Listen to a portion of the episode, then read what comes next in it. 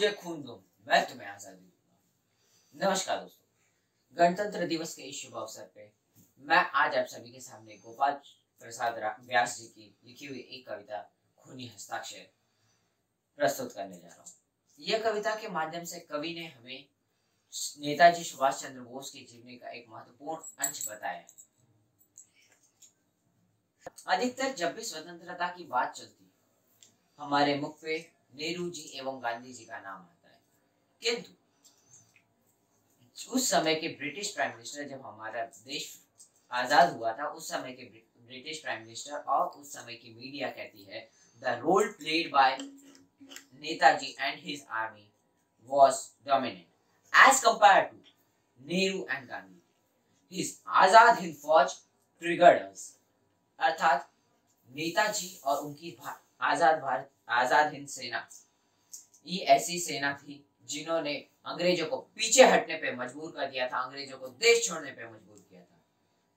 तो कविता कुछ इस तरह से, वह खून कहो किस मतलब का, वह खून कहो किस मतलब का जिसमें उबाल का नाम नहीं, जिसमें उबाल का नाम नहीं।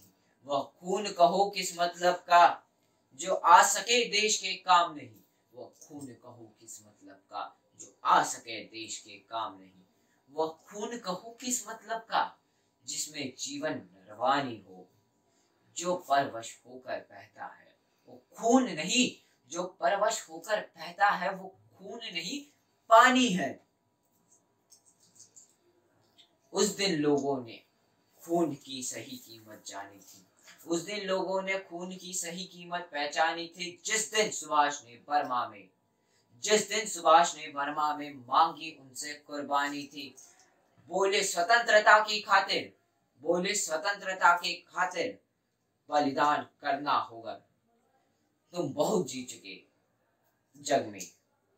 लेकिन तुम बहुत जी चुके जग में, लेकिन आगे मरना होगा। आज़ादी के चरणों में जो जयमाल चढ़ाई जाएगी, आज़ादी के चरणों में जो जयमाल चढ़ाई जाएगी, वह सुनो तुम्हारे शीशों के फूलों से। वह सुनो, तुम्हारे शीशों के फूलों से गूंथी जाएगी। आज़ादी का संग्राम क्या कहीं? आज़ादी का संग्राम कहीं पैसों पर खेला जाता है? यह शीश काटने का सौदा है, नंगे सर झेला जाता है। यूँ कहते हुए वक्ता की आँखों में खून उतर आया। यू कहते ही वक्ता की आँखों में खून उतर आया। यू कहते ही वक्ता की आँखों में खून उतर आया। मुख रक्त वर्ण हुआ दमक उठा। मुँह रक्त वर्ण हो दमक उठा, दमकी उनकी रक्तिम काया आजान बाहु ऊँचा कर वे बोले, रक्त मुझे देना, इसके बदले भारत की आज़ादी तुम मुझसे लेना। आज़ाद बाहु ऊँचा कर वे बोले कि, रक्त मुझे देना और इसके बदले भारत की आज़ादी तुम मुझसे लेना। हो गई समा में उतल पुतल हो गई सभा में उतल पुतल सीने में दिल न समाते थे। सीने में दिल न समाते थे स्वर इनकलाब के नारे के। स्वर इनकलाबों के नारे के कोसों तक छाए जाते थे। हम देंगे देंगे खून। हम देंगे देंगे खून। शब्द बस यही सुनाई देते थे। रण में जाने को युवक खड़े तैयार दिखाई देते थे। हम देंगे देंगे खून। शब्द बस यही सुनाई देते थे।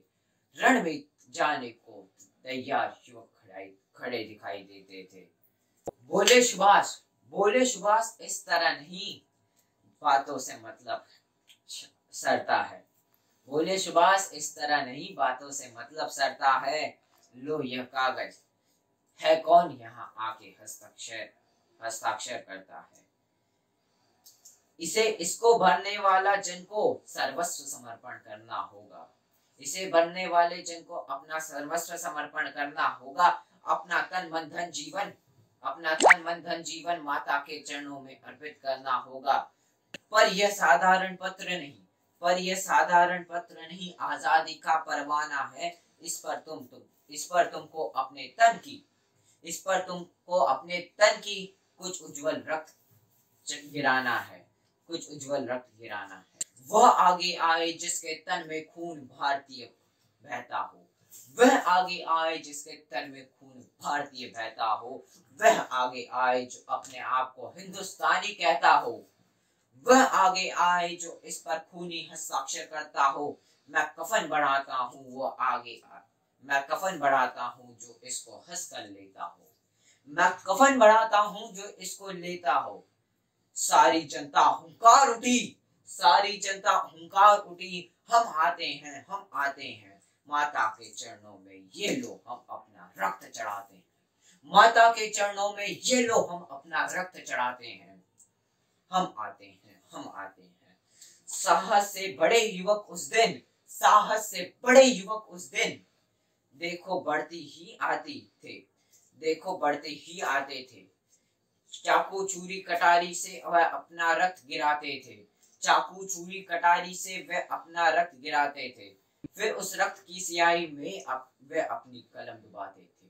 फिर उस रक्त की सियाही में वे अपनी कलम डुबाते थे। आज़ादी के परवाने पर आज़ादी के परवाने पर हस्ताक्षर करते जाते थे हस्ताक्षर करते जाते थे।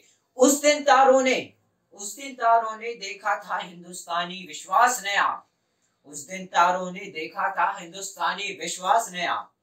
जब लिखाई गई थी, महारणवीरों ने खून से अपना इतिहास नया।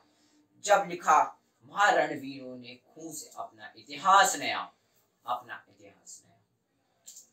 धन्यवाद। जय हिंद, जय महाराष्ट्र।